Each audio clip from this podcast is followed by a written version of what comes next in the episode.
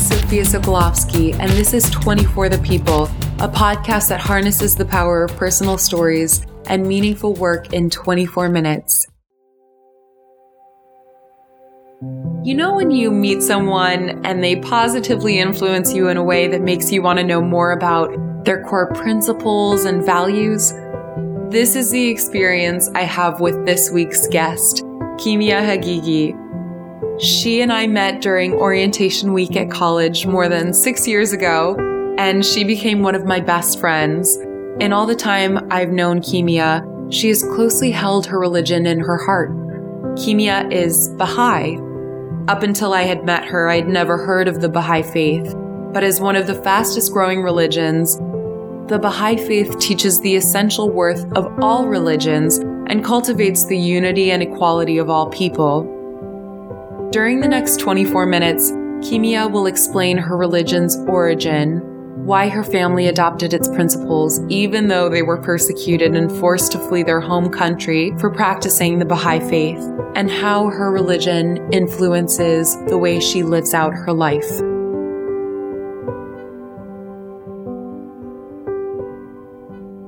My name is Kimia. I grew up in the Washington, D.C. area in Northern Virginia.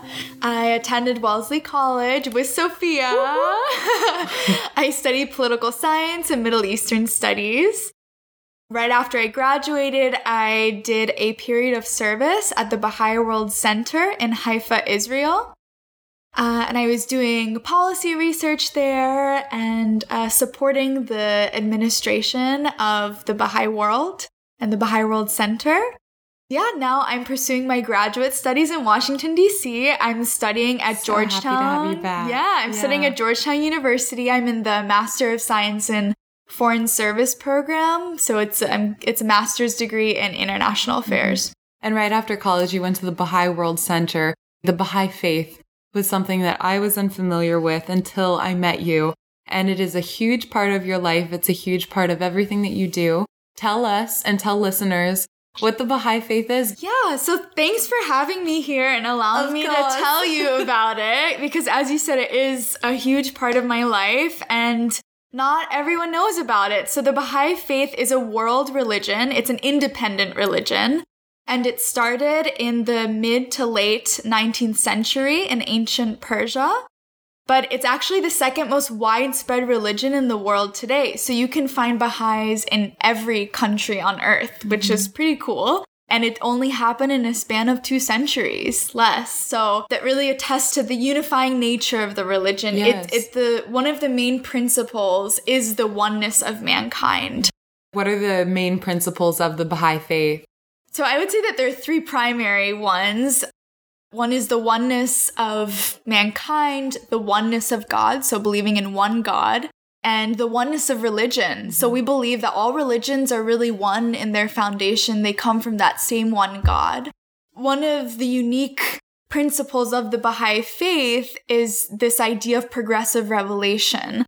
So progressive revelation means uh, well, Baha'is believe that God sends down prophets or manifestations and different points of time to guide humanity depending on the needs of mankind at the time. Is that just within these past two centuries or is that before? Baha'u'llah, Baha'u'llah, the before the founder of Baha'i, Baha'u'llah, came in 1844. Do those prophets extend before that time or is it just after? Yeah, so progressive revelation, we believe, is something that have- has always existed. So God has a covenant between man and himself, or God, and God will never leave humanity alone without any type of spiritual or divine guidance. And so Baha'is believe in Zoro- Zoroaster and Krishna in Moses and Jesus Christ and Muhammad, all of these world religions came from the same God and they came at different times and in different places depending on the needs of humanity at that time. And so today, Baha'u'llah, who is the founder of the Baha'i faith, he came uh, and he brought new teachings for humanity at a time when we need them too. How did you first become exposed to the Baha'i faith? So my parents are actually Baha'is and they are from Iran. But in Iran, Baha'is are unfortunately persecuted because of their religious beliefs. by the government. And this has occurred since the beginning of the Baha'i faith in the 19th century. And your parents came to the United States because they were fleeing the persecution, isn't that right? Yes, that's true. Both of my parents left, uh, were forced to, to escape actually the country because of that persecution. They actually met here in the United States, and I was born in the US. And they didn't come over together, right? They No, came over no. with their families respectively. Yeah, they Okay. they met here actually doing service in the Baha'i House of Worship in Illinois, close to Chicago. Okay. What encouraged you to pursue the Baha'i faith apart from being born and raised in a family that practiced the Mhm. Baha'i faith? What caused you to continue to carry it so close to you, even throughout college? Yeah, so what's really unique about the Baha'i faith is that at the age of 15, uh, even Baha'is or individuals who grow up in a Baha'i family are given the choice to decide whether or not they want to be a member of the Baha'i faith. And there's this principle called the independent investigation of the truth. That's really What central. that? Yeah. Yeah. so it basically means that um, all Baha'is are encouraged to independently investigate their religion and Starting at other religions age? and other religions. Okay. This is a principle that's used at any. I mean, it's it's always there. Like it's a- it's not like at any age, but at at fifteen specifically, that's sort of the principle that I used because I investigated the Baha'i faith and I looked also to other religions to sort of validate my own faith to see whether or not this is actually something I believed in. With the Baha'i faith, we're really encouraged to, to seek out whether or not this is something we truly believe in. And at 15, I did. I decided that the Baha'i faith has certain implications for my life and for the entire world. I mean, the whole purpose is to help advance society, to be united, to eliminate all forms of prejudice and and and to grow spiritually and materially. And that that message really attracted me. Service is a huge component of the Baha'i faith and just carrying out acts of service has always given me so much joy and I can see the joy that it that it gives others who are engaged in acts of service and so that's what really attracted me and I think that's what attracts most people about the Baha'i faith. Can you talk more about how the Baha'i faith encompasses other religions? Because I think that that for me is one of the most interesting aspects that all of the other religions are interconnected. Yeah, so like I said, the concept of progressive revelation, the idea that all these religions come from the same God, means that the Baha'i faith is just another step. It's a next step in the evolution of humanity's relationship with God and religion. When you when people become Baha'is, they don't necessarily have to repudiate or turn away or even convert to another religion. It's not like that because the Baha'i faith recognizes the validity of all these all these world religions of Christianity, of Islam, of Judaism, all of them. So many people have become Baha'is from other faiths, but they choose to become Baha'is because of the new perspective it gives mm-hmm. on on the core teachings of their own faith, if that makes sense. So, what about for me with Christianity? And can you explain some of the similarities between Christ and Baha'u'llah? One thing that's really interesting across all religions and with Jesus Christ specifically is that all prophets of God have suffered in one way or another Yeah. during their lifetimes. So just like Jesus Christ suffered, Baha'u'llah also suffered. He was put into prison, exiled, and banished his entire life. He was in chains his entire life and he suffered on behalf of humanity so that his message could spread, his message of love and peace and unity could spread. And similarly, a lot of the other prophets of God, like Jesus Christ, have experienced the same thing and they have undergone trials and tribulations so that their message could prosper and flourish as a result. You say messages that he was spreading of love and unity and service. Are there any specific verses or quotes that really resonate with you, or can you give us a flavor of of some of those readings? Yeah, absolutely. So, one that I really love is um, this one by Baha'u'llah. So, he says, It is not for him to pride himself who loveth his own country, but rather for him who loveth the whole world. The earth is but one country, and mankind its citizens. What does that mean to you? Uh, it means that you know, we're all part of one human family. There's no difference between you and me or anyone else in your apartment for that matter. but you know, it, it, it gives it gives it gives us a sense of purpose knowing that we're all one and knowing that all of the difficulties that different groups are suffering, we should be helping them. We should be raising awareness about their injustice because their mm-hmm. injustice is also our injustice there's this analogy that Baha'u'llah also uses, and he talks about how the nations of the world are like a part of a human body. If one nation or one part of the body suffers, the rest of the world is afflicted right. and affected. As the rest of the world, we have to help that suffering or ailing nation. So it's it's sort of the same thing with all of humanity and all these different groups of people that have been disenfranchised. So we should all be working towards justice. Yeah. You because I know you and because you're my one of my best friends um and because you've told me about the Baha'i faith. I guess one of the questions so with with everything that you've taught me, mm-hmm. I know part of your religion is that um part of the Baha'i faith is that we're constantly working together in order to pr- become a more progressive society yeah. and to be better and we're doing it collectively but we're also it's also internally but mm-hmm. it's all about the whole and and moving towards something greater given the current climate that we live in where you know, not necessarily just politically, but mm-hmm. also in terms of nationalism and the global tendency that we have. Not only are we a very global society and is globalism on the rise, but also we have like this nationalism that is mm-hmm. being shown in the United States that's mm-hmm. rising up. And also we've seen examples of this in Poland and Vienna, mm-hmm. um, in the Middle East, the Syrian conflict, of course. How does your faith fit in in terms of all of these other problems that the, our world is facing and all of these kind of challenges that are almost like coming up against mm. the Baha'i faith and promotion of uh, Baha'u'llah's mm. message?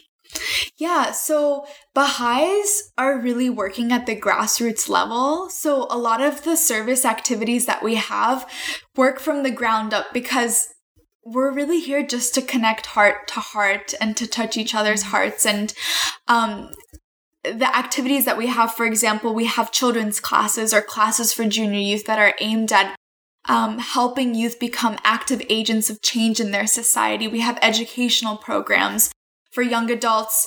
We have these courses. They're called institute courses and we learn and discuss the spiritual reality of humankind other prophets and manifestations of God have, have come during times of when people have been suffering or the world is in travail. Mm-hmm. And this time is no different. The age that we live in is no different. We have problems like nationalism and populism. We have civil wars, um, gender violence happening. That there's so climate change. Even there's so many yeah. issues that we're facing in every single aspect of society. And absolutely, yes, Baha'u'llah came during this time specifically because the teachings that he brought are really relevant to a lot of the issues that that I just mentioned. For example, right. the equality of men and women is so fundamentally important in the Baha'i faith. It is one of the principal teachings of the Baha'i faith and men and women are equal. And mm-hmm. Baha'u'llah even says that women and men have always been equal,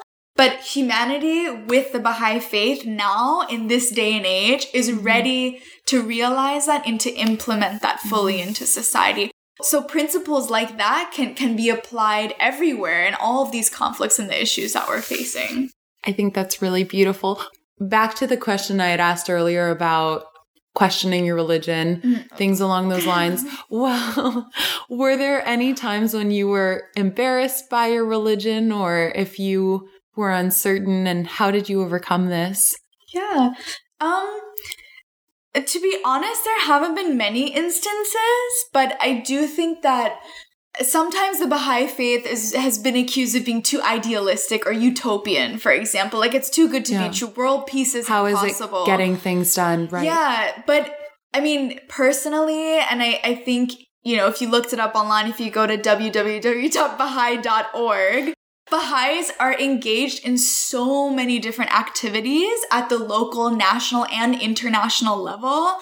that are working to better to better the world. It's not just you know, saying you believe in something, but it's concrete action that's being accompanied by by these beautiful teachings that Baha'u'llah brought because this religion would be nothing if if if Baha'is didn't act upon it and actually engage in these acts of service.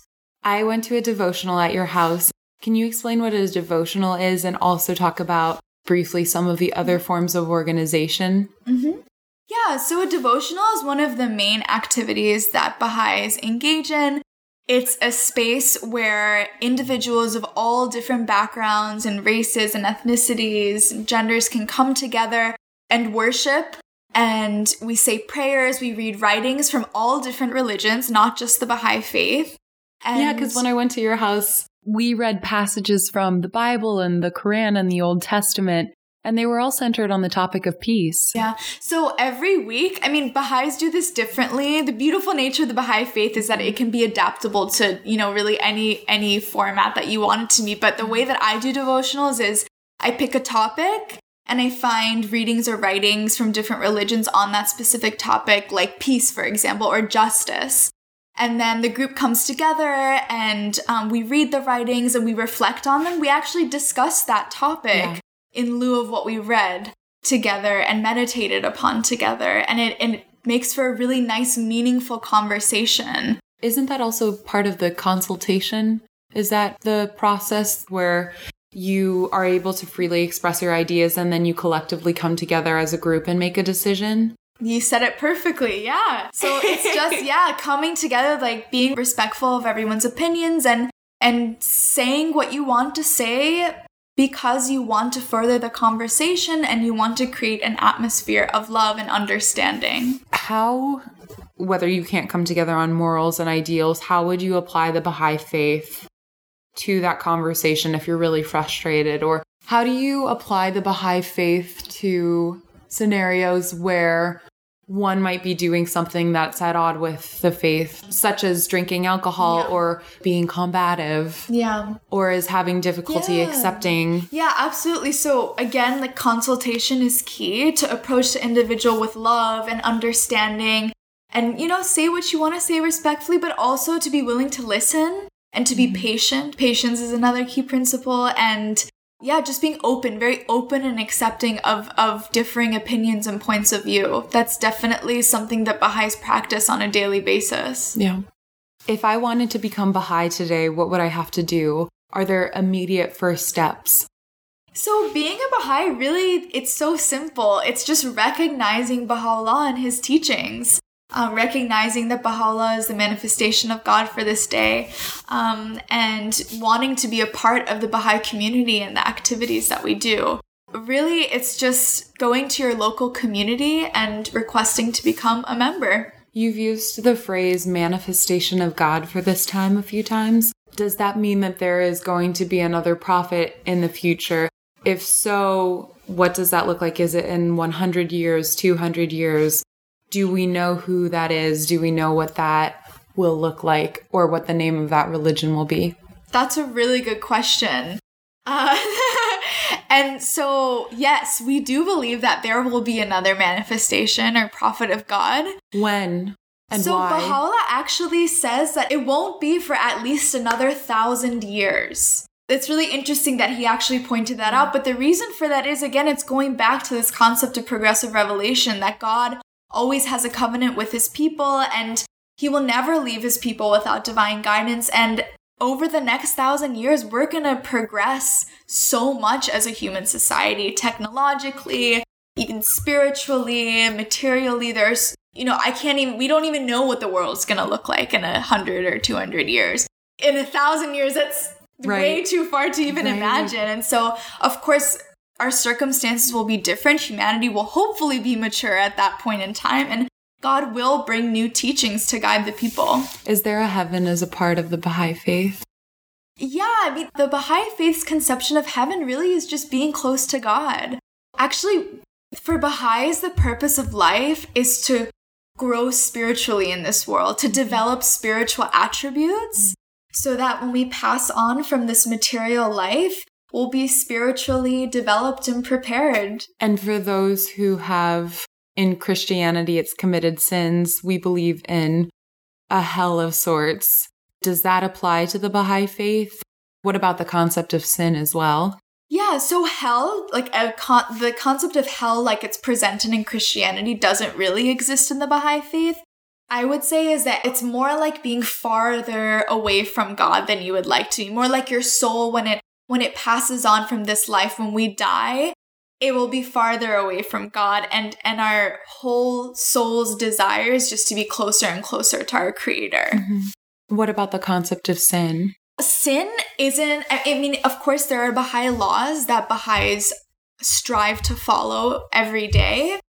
Baha'is aren't punished in the way that I guess is presented by other world religions or in Christianity if that's what you're thinking of it's not like that. Individuals are really just individually accountable to God. There are no priests or other clergy members that try to make another individual of their faith responsible or make them accountable for their sins. It's it's more of a personal relationship with God and we're all working day by day to follow the laws of the Baha'i faith. And if we aren't able to, you know, if we slip up or or we do something wrong, that's okay. That's mm-hmm. perfectly normal because we're all human beings and we're all just striving to follow the teachings of Baha'u'llah. We're not perfect. We're not perfect. Before we close off, are there any final thoughts that you want to share? Yeah, what I would say is that the Baha'i faith is a religion that's very different in scope from other world religion. It's come during a time where we live in such a globalized society we send a message by phone and someone at the other end of the world can re- receive it in less than a second. That's incredible. Humanity has never encountered this type of existence before, and so Similarly, religion needs to be adapted for our time, and the Baha'i faith has adapted teachings that are crucial and very relevant to the time that we live in. Like I said, equality of between men and women, the education of everyone, the elimination of the extremes of poverty and wealth. These are teachings that are really relevant in the society that we specifically live in today. And it's really beautiful. There, like I said at the beginning, like there's there are Baha'is that live in every country of the world, and people bring their own culture and backgrounds to this Baha'i faith. And when I imagine the Baha'i faith, it's what Abdul Baha said, the son of Baha'u'llah. He said that we're all like the flowers of one garden. Each individual flower is so beautiful, but when you put it into a beautiful garden full of different colors, I mean, it just creates this beautiful landscape and it's so much more rich in that sense.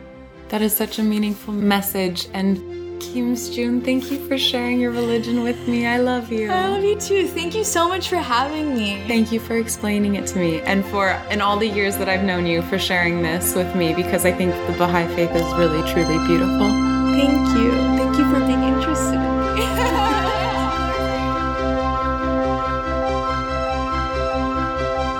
Subscribe, rate, and review 24 The People on Apple Podcasts and listen to us wherever you get your podcasts. You can also follow along and get updates on Instagram and Twitter at 24 The People. And to learn more about the Baha'i Faith, visit www.baha'i.org. I'm Sophia Sokolovsky, and until next time,